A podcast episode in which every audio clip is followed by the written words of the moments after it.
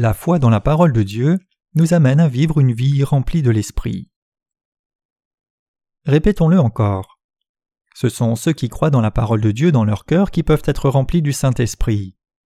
Quand on se tient fermement sur la parole de Dieu, quand on y croit et que l'on s'appuie dessus, l'Esprit Saint qui demeure dans nos cœurs nous donne foi et force, il approuve notre foi comme étant correcte, et il est à nos côtés pour nous aider de façon à ce que nous puissions vivre nos vies en croyant dans cette parole. C'est pourquoi il est appelé le Saint-Esprit, consolateur ou conseiller. Jean 14, verset 16. Ainsi, pour être rempli de l'Esprit, la Bible nous dit C'est pourquoi prenez toutes les armes de Dieu, afin de pouvoir résister dans le mauvais jour, et tenir ferme après avoir tout surmonté. Tenez donc ferme, ayez à vos reins la vérité comme ceinture, revêtez la cuirasse de justice, mettez pour chaussure à vos pieds le zèle que donne l'évangile de paix, prenez par-dessus tout cela le bouclier de la foi, avec lequel vous pourrez éteindre tous les traits enflammés du malin, Prenez aussi le casque du salut et l'épée de l'Esprit, qui est la parole de Dieu. Peu importe la faiblesse de votre foi et quelles sont vos circonstances, lorsque vous croyez simplement la parole de Dieu et vous vous appuyez sur cette parole, l'Esprit Saint œuvre avec force dans votre vie et vous transforme en une personne de foi. Et lorsque vous vous tenez fermement sur la parole de Dieu, le Saint-Esprit vous fortifie et vous rend capable de vaincre Satan. Il vous permet d'affronter Satan avec votre foi et de transformer votre entourage. Quand vous retenez fermement la parole de Dieu, le Saint-Esprit vous fait prier, vous fortifie, vous rend capable d'affronter le diable quand il vous attaque, et il vous donne la puissance de rejeter toute incrédulité qui se lèverait dans votre cœur. De plus, cette parole permet de vous détourner de toutes les erreurs dans votre foi, et elle vous transforme en homme ou femme de foi comme un roc s'appuyant sur la parole de Dieu.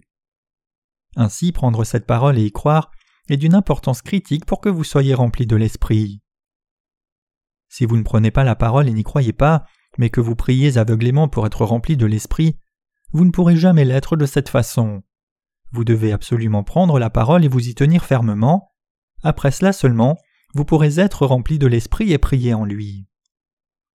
En regardant toutes ces choses, nous pouvons réaliser qu'être rempli de l'Esprit n'est possible qu'en prenant la parole de Dieu et en y croyant, en discernant en quoi consiste la volonté du Seigneur, en la mettant en pratique et en priant pour racheter le temps, en nous unissant ensemble dans les rassemblements de l'Église de Dieu en servant le Seigneur, et en répandant l'Évangile.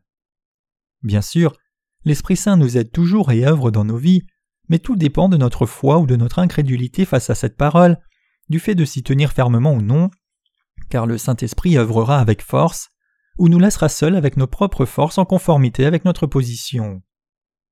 Ainsi, pour être remplis de l'Esprit, nous devons réfléchir à la parole qui nous dit que le Seigneur nous a sauvés, et nous devons posséder la joie du salut en croyant cette parole. Nous devons croire en nos cœurs le fait que répandre cet évangile est la volonté du Seigneur, et nous devons le prêcher et le servir. Si vous êtes un véritable juste né de nouveau, alors vous devez avoir expérimenté le fait d'être inspiré par le Saint-Esprit en prêchant l'Évangile, vous permettant d'utiliser les bons mots sur scène et avoir senti vos cœurs remplis spirituellement. Ainsi nous devons réaliser clairement que nous ne pouvons atteindre la plénitude de l'Esprit en dehors de la parole de Dieu, de la volonté du Seigneur et de la vie de l'Église, et qu'elle ne peut être atteinte par nos propres efforts.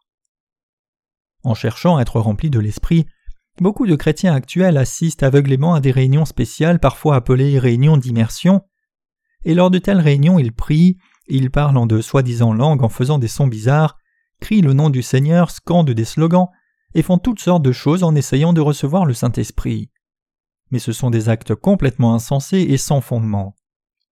Le Saint-Esprit n'est pas quelqu'un qui vient dans nos cœurs parce qu'on le supplie sans cesse. Au contraire, ceux qui enseignent cela et qui essayent d'être remplis de l'Esprit de cette façon finissent plutôt par être remplis du diable. Lorsque nous contemplons, croyons et prenons la parole et la volonté du Seigneur qui nous a sauvés, et lorsque nous servons l'Évangile, nous pouvons alors être finalement remplis de l'Esprit. Mais nous devons nous rappeler que le fait de prier avec nos propres émotions en nous excitant nous-mêmes et en faisant toutes sortes de choses bizarres, n'aura comme résultat que de finir par être rempli de l'esprit d'un démon. La plénitude de l'esprit est réelle. Dans la précédente discussion, nous avons vu ce qu'est la plénitude de l'esprit, et je suis sûr que vous avez une pleine compréhension de ce sujet. Si nous avons une compréhension claire et fondée intellectuellement sur la vie remplie de l'esprit, nous saisissons alors la parole dans nos cœurs. Nous devons nous appuyer sur la parole chaque jour, même si ce n'est que sur quelques passages, et nous devons nous demander quel extrait de parole est nécessaire pour nos circonstances présentes, lire ces extraits de la parole puis les retenir fermement dans nos cœurs. Cette parole changera alors nos circonstances et transformera notre cœur. Lorsque cela arrive, notre foi et notre cœur s'élèveront comme les ailes d'un aigle et courront pour accomplir la volonté du Seigneur sans se lasser, tout comme Ésaïe 40 verset 31 nous l'assure. Mais ceux qui se confient en l'Éternel renouvellent leur force, ils prennent leur vol comme les aigles, ils courent et ne se lassent point, ils marchent et ne se fatiguent point. Il ne s'agit pas d'une simple hypothèse, mais c'est réel. Lorsque nous, qui sommes nés de nouveau, croyons au Seigneur dans nos cœurs et le servons, que nous considérons les rassemblements d'Église comme précieux et y participons, et que nous unissons nos cœurs pour diffuser l'Évangile, alors nos cœurs deviennent naturellement remplis de l'Esprit. Nous vivons, en d'autres mots, en étant toujours immergés et remplis du Saint-Esprit, même sans effort spécial ou particulier. Mais qu'en est-il des gens qui ne sont pas ainsi? Lorsque de tels gens ne s'unissent pas au rassemblement et aux œuvres de l'Église, ils s'éloignent graduellement de l'Église et finissent éventuellement par la blâmer et l'abandonner. Pour que vous et moi ne délaissions pas le Seigneur, peu importe l'état de nos actes et de nos réflexions, et peu importe si notre foi est grande ou petite, tout ce que nous avons à faire, c'est de simplement saisir la parole de Dieu en y croyant inconditionnellement. Pourquoi? Parce que la puissance de la parole de Dieu appartient à ceux qui saisissent la parole fermement. C'est pourquoi il est très important de se saisir de la parole de Dieu. Ainsi, nous pouvons être remplis de l'Esprit uniquement en vivant de cette façon. Nous ne devons pas nous enivrer des vins du monde. Éphésiens 5, verset 18 déclare Ne vous enivrez pas de vin, c'est de la débauche, soyez au contraire remplis de l'esprit. Le vin fait référence ici à toutes les choses du monde. Si nous perdons nos cœurs en nous attachant aux choses du monde, alors nous ne pouvons être remplis de l'esprit. Les convoitises de la chair font obstruction au désir de l'esprit. Nous qui sommes nés de nouveau, ne pouvons vivre qu'en étant remplis de l'esprit. Mais la plénitude du Saint-Esprit requiert que nous saisissions la parole et ainsi, c'est seulement quand nous prenons l'Esprit que notre vie de juste devient digne. Si nous ne le faisons pas, si nous vivons plutôt en étant ivres du monde la moitié du temps et avec l'Esprit l'autre moitié du temps, alors il n'y a aucune joie du tout. Alors nous finirons en servant l'Évangile avec un cœur partagé, et alors que nous nous mettons en mouvement pour faire l'œuvre du Seigneur, non seulement les autres âmes resteraient incapables de recevoir la rémission du péché, mais nos propres vies de foi comme justes perdraient de leur sens. C'est pourquoi nous devons être remplis du Saint-Esprit.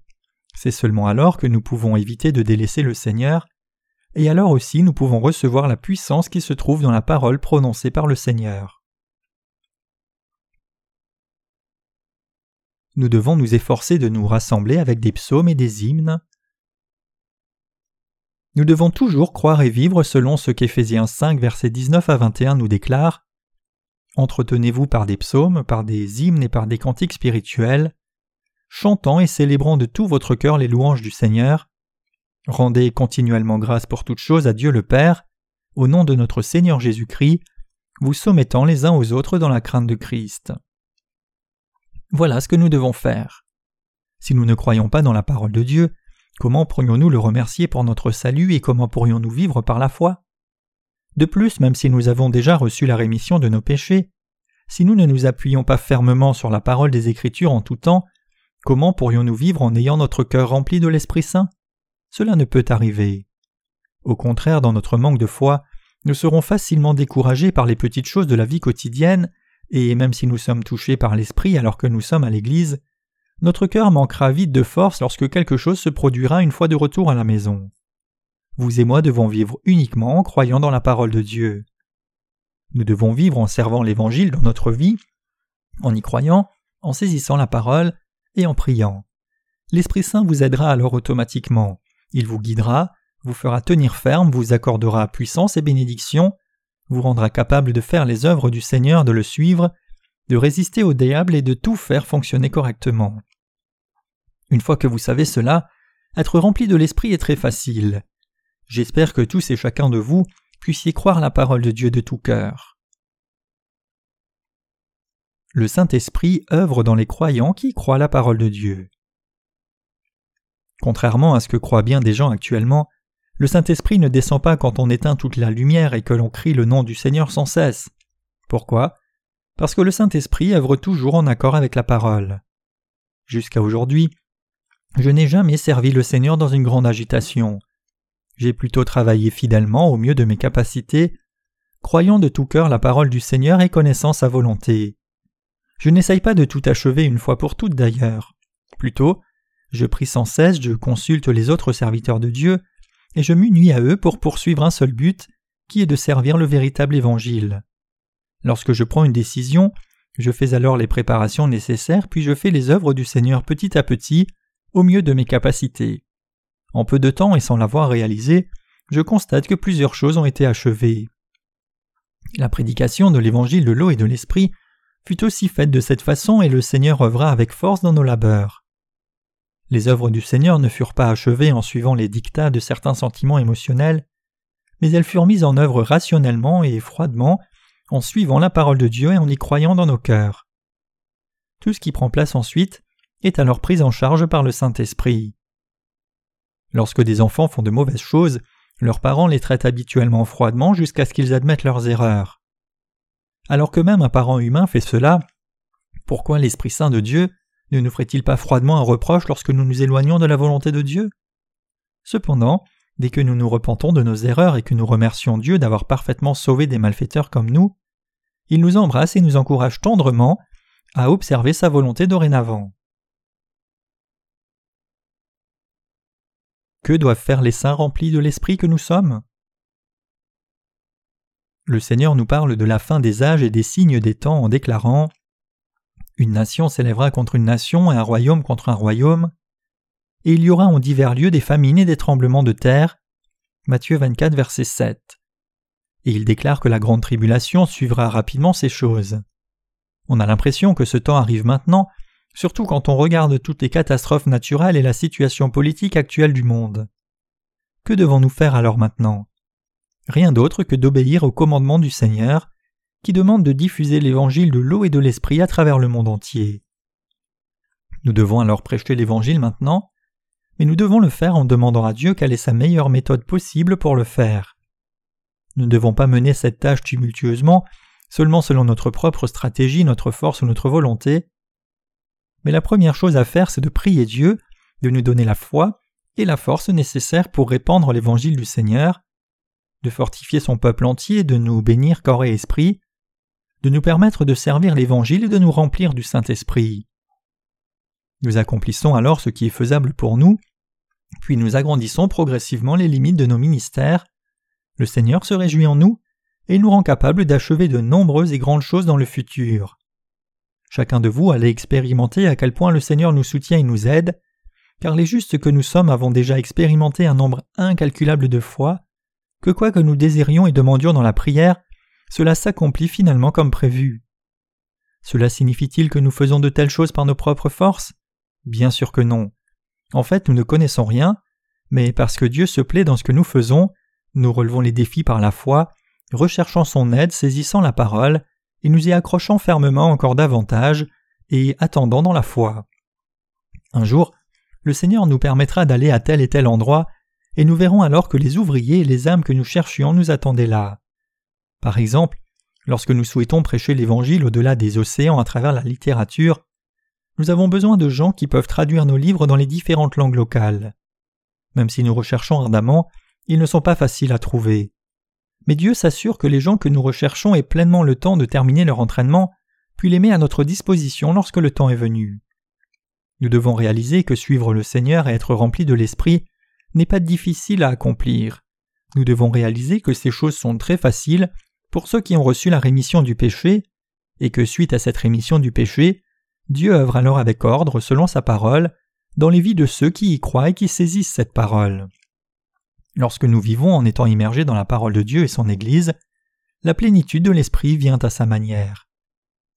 Ce que ceux qui sont nés de nouveau désirent, c'est la plénitude de l'Esprit. Prêcher la parole et répandre l'Évangile. Vous serez alors remplis de l'Esprit Saint. Lorsque vous servez le Seigneur avec votre cœur, vous serez remplis de son Esprit, et lorsque vous répandez l'Évangile, vous êtes aussi remplis de l'Esprit. Lorsque vous unissez vos cœurs avec l'Église et vivez ensemble, vous pouvez mener une vie remplie de l'Esprit. C'est très facile pour ceux dont les cœurs sont unis à l'Église, mais pour ceux dont les cœurs ne sont pas unis à l'Église, ils ne pourront jamais être remplis de l'Esprit. Le Saint-Esprit viendrait-il sans égard à la parole écrite de Dieu? Le Saint-Esprit n'œuvre pas en dehors de l'Église de Dieu et des œuvres de l'Évangile. Comment être rempli de l'Esprit? Tout d'abord, ceux qui désirent recevoir le Saint-Esprit doivent avant tout connaître et croire l'évangile de l'eau et de l'Esprit, et ainsi recevoir la rémission de leurs péchés. Deuxièmement, ils ont besoin d'avoir une foi claire et consacrée à la vérité qui dit que Dieu a donné le Saint-Esprit uniquement à ceux qui ont reçu la rémission du péché, depuis l'âge apostolique et jusqu'à aujourd'hui. Acte 2, verset 38. Troisièmement, leurs cœurs doivent se détourner du péché consistant à ne pas croire la parole biblique et se détourner de leur propre incrédulité. Quatrièmement, pour recevoir le Saint-Esprit, leurs âmes ont besoin d'être enseignées concrètement par la parole. Par conséquent, ils ont besoin d'écouter attentivement la parole bénie sur la nouvelle naissance d'eau et d'esprit, et plus encore, ils doivent partager personnellement la fraternité évangélique avec les serviteurs de Dieu et recevoir le Saint-Esprit. Le Saint-Esprit les aidera alors à croire la parole de Dieu de tout cœur, à naître de nouveau et à le recevoir. Mais s'ils essayent de recevoir le Saint-Esprit sans discernement en faisant aveuglément des prières de repentance ou en essayant de mener une vie de sainteté par eux-mêmes, ou qu'ils soupirent inconditionnellement après le Saint-Esprit et tentent de le recevoir par des jeunes fanatiques, des pénissances ou des montagnes de prière, alors ils finiront dans une grande confusion. Nous devons nous rappeler que l'Esprit de Dieu n'est pas simplement accordé parce que les gens veulent le recevoir par eux-mêmes, mais qu'il vient uniquement sur ceux qui sont prêts à le recevoir. Le Saint-Esprit ne vient pas sur ceux qui offrent une montagne de prière, qui participent à des réunions charismatiques, ou qui poursuivent seulement les dons, tout cela par eux-mêmes. Si vous pensez que vous avez reçu quelque chose qui ressemble au don du Saint-Esprit en participant à de telles réunions, ou selon vos propres croyances, vous devez d'abord réfléchir à une chose.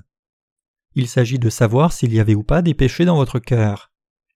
S'il y avait des péchés dans votre cœur, vous devez alors réaliser que ce que vous avez reçu ne venait pas du Saint-Esprit, mais venait du diable et vous devez le chasser. Nous devons d'abord réaliser où et en qui le Saint-Esprit œuvre véritablement. Il y a quelque chose qu'il ne faut pas oublier lorsque l'on cherche à recevoir le Saint-Esprit. Il s'agit de croire également autant au baptême de Jésus, Matthieu 3 verset 15, qu'en son sang versé à la croix.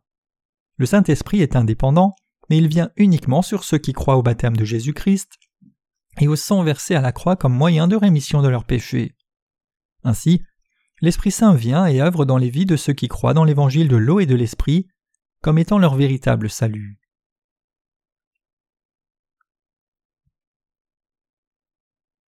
Les dons du Saint-Esprit Quand nous regardons dans la Bible, nous pouvons voir que les dons du Saint-Esprit sont mentionnés en divers endroits. Des listes représentatives de ces dons se trouvent dans Romains 12 versets 6 à 8, 1 Corinthiens 12 versets 8 à 10 et Éphésiens 4 verset 11. Mais aujourd'hui, nous regarderons la liste des neuf dons énumérés dans 1 Corinthiens 12. Premièrement, le don de la parole de connaissance. Il s'agit de la connaissance des mystères cachés de l'évangile de l'eau et de l'esprit, selon la providence spéciale de Dieu, dans la parole écrite de la Bible par l'inspiration du Saint-Esprit. L'habileté d'expliquer clairement et de répandre cet évangile de l'eau et de l'esprit est le véritable don de la parole de connaissance. Deuxièmement, le don de la parole de sagesse. Le don de la parole de sagesse ne fait pas référence à la sagesse humaine comme l'intelligence ou quelqu'un qui est brillant. Le don de sagesse consiste à résoudre avec foi les diverses questions soulevées par les gens sur la parole de la Bible. Troisièmement, le don de foi le don de foi est le don d'avoir une foi dans la parole orientée vers l'action. Ce genre de don est donné lorsque nous écoutons la parole de Dieu et lorsque nous croyons cette parole avec une foi pure. Le Saint-Esprit œuvre pour que cette foi dans la parole de Dieu se lève dans les cœurs des saints. Avec ce don, Dieu nous permet de sauver les âmes des gens de leurs péchés. Quatrièmement, le don de guérison. Plutôt que d'essayer de guérir les faiblesses de la chair, les saints doivent réaliser que la volonté du Seigneur pour eux est de connaître la providence de Dieu pour leur maladie, d'obéir à cette providence, et de guérir les maladies spirituelles plus encore que les maladies de la chair. Le Seigneur nous conseille de prier pour la guérison des malades. Jacques 5, versets 14 à 15. Et une telle prière est une prière que tout saint peut offrir. Cinquièmement, le don de faire des miracles. Cela fait référence à la puissance de la foi qui croit et suit la parole de Dieu. Les miracles font référence à la foi qui croit la parole de Dieu, qui défie toutes les lois de la nature qui nous sont connues en général. Une telle foi des saints vivifie et donne puissance à leur vie de foi, leur permettant de porter encore plus de fruits. Dieu fait agir les saints par la foi. Sixièmement, le don de prophétie. Il s'agit de croire la parole de Dieu et de la répandre comme il le désire. À travers l'Ancien et le Nouveau Testament, Dieu nous a déjà révélé sa volonté et son plan. Ainsi, ceux qui prophétisent peuvent certainement éprouver l'intégrité ou la tromperie des diverses prophéties en les regardant à travers la parole de Dieu écrite. Ceux qui ne répandent pas la parole de Dieu qui fut écrite par la foi dans les Écritures sont de faux prophètes. Une prophétie juste est celle qui répand la parole de Dieu par la foi. En prêchant aux gens la parole écrite, les saints et les serviteurs de Dieu doivent les équiper à l'adorer, à s'édifier, s'exhorter et se réconforter les uns les autres. Jésus-Christ a donné avec son corps l'Église le don de foi qui croit dans la parole pour les serviteurs de Dieu. Septièmement, le don du discernement des esprits. Le discernement des esprits est la capacité de discerner si les gens ont reçu la rémission de leurs péchés ou non, en entendant simplement ce qu'ils disent. Pour nous qui vivons maintenant dans les temps de la fin, si nous n'avons pas ce don, nous risquerions alors d'être trompés par le diable. 1 Timothée 4, verset 1. Avec ce don, nous pouvons discerner ceux qui recherchent seulement les dons du Saint-Esprit, et nous pouvons distinguer ceux qui sont nés de nouveau de ceux qui n'ont pas encore reçu la rémission du péché ni le Saint-Esprit. Huitièmement, le don des langues. Lorsque l'on dit que les saints parlent en langue, cela signifie qu'ils parlent de la vérité du royaume des cieux. Lorsque les saints prient Dieu dans un moment personnel avec lui, il est possible pour eux de parler en langue qui ne peuvent être comprises que par Dieu. Mais plutôt que d'essayer de parler en langue, nous devons mettre davantage d'efforts dans la compréhension des paroles de la Bible. Nous devons réaliser qu'il est préférable de prononcer cinq mots avec notre intelligence pour enseigner les autres, plutôt que mille mots en langue. 1 Corinthiens 14, verset 19. Neuvièmement, le don d'interprétation des langues c'est l'habileté à enseigner la volonté de Dieu pour la compréhension de chacun en interprétant la parole qu'il a donnée. Ce don d'interprétation des langues fut donné à l'Église primitive dans le but de diffuser l'Évangile, et ce don se retrouve maintenant dans le ministère consistant à traduire et à interpréter les enseignements de l'Évangile. Si quelqu'un peut parler dans des langues locales, il n'aura besoin d'aucun interprète, mais ceux qui font face aux barrières des langues du monde peuvent travailler à travers des interprètes. Les fruits du Saint-Esprit. Mais le fruit de l'Esprit, c'est l'amour, la joie, la paix, la patience, la bonté, la bénignité, la fidélité, la douceur, la tempérance. La loi n'est pas contre ces choses. Galates 5, versets 22 à 23. Les fruits de l'Esprit se manifestent comme le montre le verset précédent. L'amour. L'amour, c'est le cœur de Jésus. Tous les commandements et les lois de Dieu peuvent être résumés par aimer Dieu et s'aimer les uns les autres. Cependant, nous devons nous rappeler que, bien avant notre propre amour pour Dieu, Dieu nous a aimés d'abord inconditionnellement. Son amour est révélé dans la parole de l'Évangile de l'eau et de l'Esprit, la parole qui délivre chacun du péché et le fait devenir enfant même de Dieu. Ceux qui reçoivent l'amour de Dieu à travers le véritable Évangile correctement peuvent recevoir le cœur de Jésus, c'est-à-dire son amour la joie. C'est la glorieuse joie indescriptible qui jaillit des profondeurs de notre cœur lorsque notre âme naît de nouveau en croyant au salut de la rémission du péché. C'est pourquoi Paul, ayant reçu la rémission du péché, pouvait être joyeux même en prison, et les saints de l'Église primitive pouvaient aussi se réjouir. Il y a de la joie dans les cœurs des justes qui ont reçu la rémission des péchés. Philippiens 4, verset 4. La paix. La paix remplit ceux qui ont reçu la rémission du péché, ceux-ci étant invincibles en toutes circonstances. Il ne peut y avoir de paix dans les cœurs de ceux qui sont effrayés face au jugement de Dieu pour leurs péchés. Mais c'est la paix de l'esprit, pour nous qui avons reçu la rémission de tous nos péchés une fois pour toutes, étant devenus blancs comme neige en croyant dans l'évangile de l'eau et de l'esprit.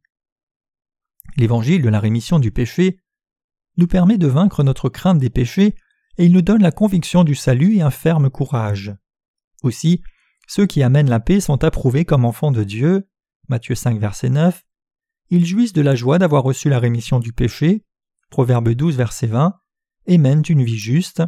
Jacques 3, verset 18. La patience.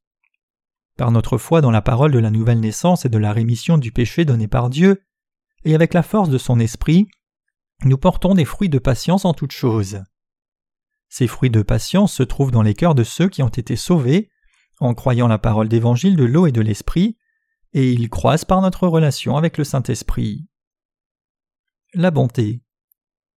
La bonté fait référence au fait de comprendre les autres et de leur enseigner avec bonté la parole de vérité.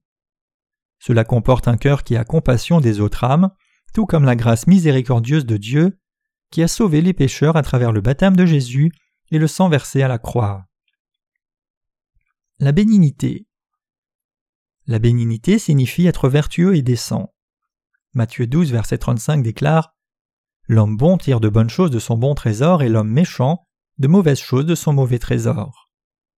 Car pour ceux qui sont devenus justes devant Dieu, les fondements de leur cœur sont devenus bons et doux. Alors, quand on regarde les gens qui sont devenus justes par la foi, nous pouvons voir les bontés essentielles et leur douce humilité au plus profond de leur cœur. La fidélité. La fidélité fait référence à la foi qui ne change jamais dans aucune circonstance, mais qui sert l'Évangile sans faille. La fidélité comporte ici à la fois la loyauté et la foi. Ainsi, seuls ceux qui ont reçu la rémission du péché en croyant dans la parole d'Évangile de l'eau et de l'Esprit donnée par Christ peuvent être fidèles à Dieu. La douceur. La douceur implique un cœur qui comprend complètement les autres et qui obéit à la volonté de Dieu. Les doux sont ceux qui prient même pour leurs ennemis, pour ceux qui s'opposent à eux. La tempérance. La tempérance fait référence à l'habileté de garder le contrôle de soi. En particulier, cela se réfère à l'habileté de restreindre, de garder en bride et de contrôler les convoitises corrompues et pécheresses de la chair qui combattent le Saint-Esprit. En d'autres mots, cela signifie mener une vie prudente, sans indulgence envers soi-même et sous contrôle. Il va sans dire que nous avons besoin d'un bon contrôle de soi sur les mauvaises choses, mais même pour les bonnes choses, nous devons toujours avoir de la tempérance.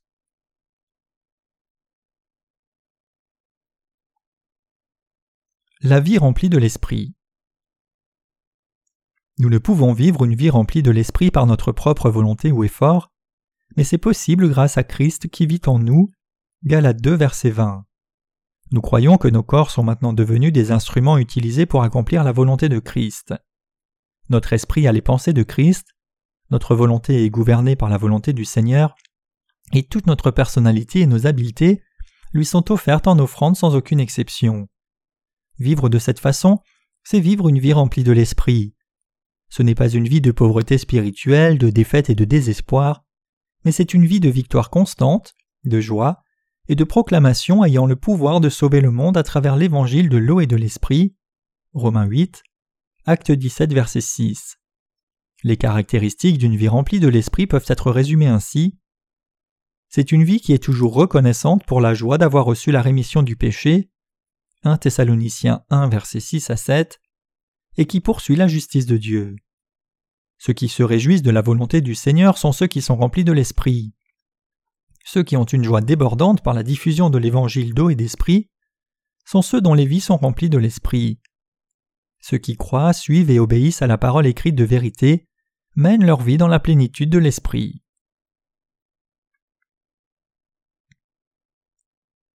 Les résultats du fait d'être rempli de l'Esprit mais vous recevrez une puissance, le Saint-Esprit survenant sur vous, et vous serez mes témoins à Jérusalem, dans toute la Judée, dans la Samarie, et jusqu'aux extrémités de la terre. Acte 1, verset 8. La foi de puissance. Ceux qui croient dans la parole de l'évangile de l'eau et de l'esprit reçoivent le droit de devenir enfants de Dieu. Jean 1, verset 12. La puissance qui nous est donnée comme enfants de Dieu, c'est la puissance de vaincre nos péchés et d'accomplir la volonté de Dieu dans ce monde. C'est l'autorité pour contrôler les gens possédés des démons et pour les sauver par l'évangile de l'eau et de l'esprit. C'est l'autorité de guérir les maladies spirituelles, Marc 16, verset 18, de vaincre les malédictions de Satan, Luc 10, verset 19, d'entrer aux cieux, Apocalypse 22, verset 14, et de vivre en croyant dans toutes les promesses de la parole de Dieu, 2 Corinthiens 7, verset 1. La foi de victoire. Le Saint-Esprit est l'Esprit qui résout nos problèmes. Dans ce monde et dans nos vies, il y a un nombre incalculable de problèmes qui ne peuvent être résolus par nous-mêmes. Zacharie 4, verset 6 à 7.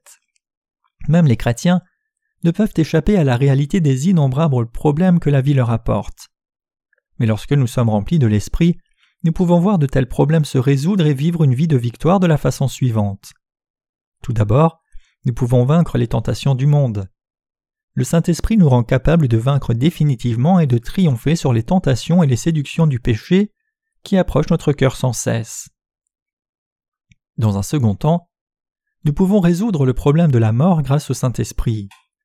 Lorsque nous sommes remplis de l'Esprit, nous pouvons vaincre courageusement la menace et la peur incessante de la mort.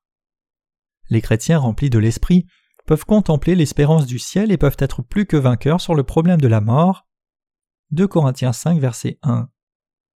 Dans un troisième temps, lorsque nous sommes remplis de l'Esprit, nous pouvons aimer, grâce à l'évangile de l'eau et de l'Esprit, même ceux qu'on ne pourrait pas aimer par soi-même, et atteindre le bonheur.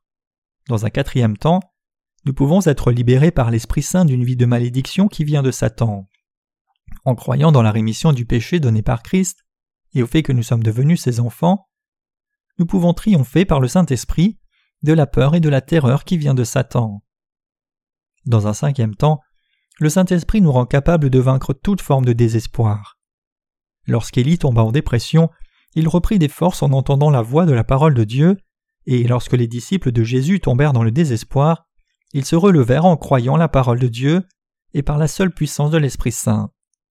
De façon semblable, lorsque nous sommes remplis de l'Esprit en croyant la parole écrite de Dieu, nous aussi sommes plus que capables de nous relever du découragement et du désespoir dans nos vies. Jean 14, versets 16 à 18. Plus que tout, le Saint-Esprit est le témoin de l'évangile de l'eau et de l'Esprit.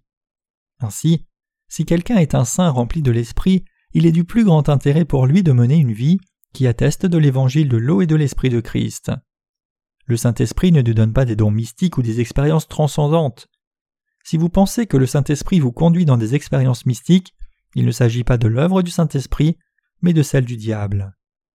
Le jour de la Pentecôte, par conséquent, est la véritable date de la naissance de l'Église. Illuminés par ce fait, les chrétiens remplis de l'Esprit utilisent toutes leurs forces pour implanter l'Église de Dieu, pour la servir et pour la répandre. Le résultat du fait d'être rempli de l'Esprit, c'est de vivre une vie qui rend témoignage et qui sert l'Évangile de l'eau et de l'Esprit donné par Dieu. Pour maintenir continuellement la plénitude de l'esprit. Premièrement, ceux qui sont nés de nouveau doivent mettre de côté leur convoitise du monde, et ils doivent saisir la parole de foi et de vérité. Éphésiens 6, verset 17. Deuxièmement, lire et croire la parole de Dieu. Hébreux 4, verset 12. Troisièmement, se rassembler en Église tous les jours. Hébreux 10, verset 25. Quatrièmement, Confessez vos péchés et avoir foi dans l'évangile de l'eau et de l'esprit. Psaume 51, versets 4 et 5, 11 et 13. Cinquièmement, suivre les désirs du Saint-Esprit. Galates 5, verset 16. Sixièmement, ne pas attrister l'Esprit Saint. Éphésiens 4, verset 30. Septièmement, ne pas étouffer les dons du Saint-Esprit. 1 Thessaloniciens 5, verset 19. Huitièmement, protéger son cœur des choses charnelles et croire la parole d'évangile de l'eau et de l'esprit et la répandre. Proverbe 4, verset 23, Philippiens 4, verset 13. Neuvièmement, mener une vie unie à l'Église de Dieu et répandre l'évangile de l'eau et de l'esprit en saisissant chaque opportunité. Vous serez alors capable de maintenir une vie qui est continuellement remplie de l'esprit. Pour le dire différemment, pour être rempli de l'esprit, nous devons d'abord recevoir le Saint-Esprit et pour recevoir le Saint-Esprit, nous devons d'abord nous débarrasser des péchés qui alourdissent nos cœurs. C'est la chose la plus importante pour recevoir le Saint-Esprit. Acte 2, verset 38 déclare Pierre leur dit Repentez-vous et que chacun de vous soit baptisé au nom de Jésus-Christ pour le pardon de vos péchés, et vous recevrez le don du Saint-Esprit. Proverbe 28, verset 13 déclare aussi Celui qui cache ses transgressions ne prospère point, mais celui qui les avoue et les délaisse obtient miséricorde. Pour laver nos fautes, nous devons d'abord croire au baptême de Jésus et son sang versé, et être ainsi nettoyés de tous nos péchés. Nous devons croire à la puissance de l'eau du baptême de Jésus et être baptisés dans la foi. Matthieu 3, verset 16 déclare Dès que Jésus eut été baptisé, il sortit de l'eau, et voici les yeux s'ouvrir et il vit l'Esprit de Dieu descendre comme une colombe et venir sur lui. Les croyants reçoivent le baptême comme marque de leur foi, qui croient que tous les péchés du monde furent transférés sur Jésus lorsqu'il fut baptisé. Ainsi, ceux qui croient selon la parole du Seigneur doivent être baptisés. Ne désobéissons jamais à Dieu en refusant d'être baptisés, pensant que le baptême ne soit qu'une formalité. Bien sûr, pour être remplis de l'Esprit, nous devons prier Dieu en croyant en lui. Jésus a dit en Luc 11, verset 13 Si donc méchant comme vous l'êtes, vous savez donner de bonnes choses à vos enfants, à combien plus forte raison le Père céleste donnera-t-il le Saint-Esprit à ceux qui le lui demandent?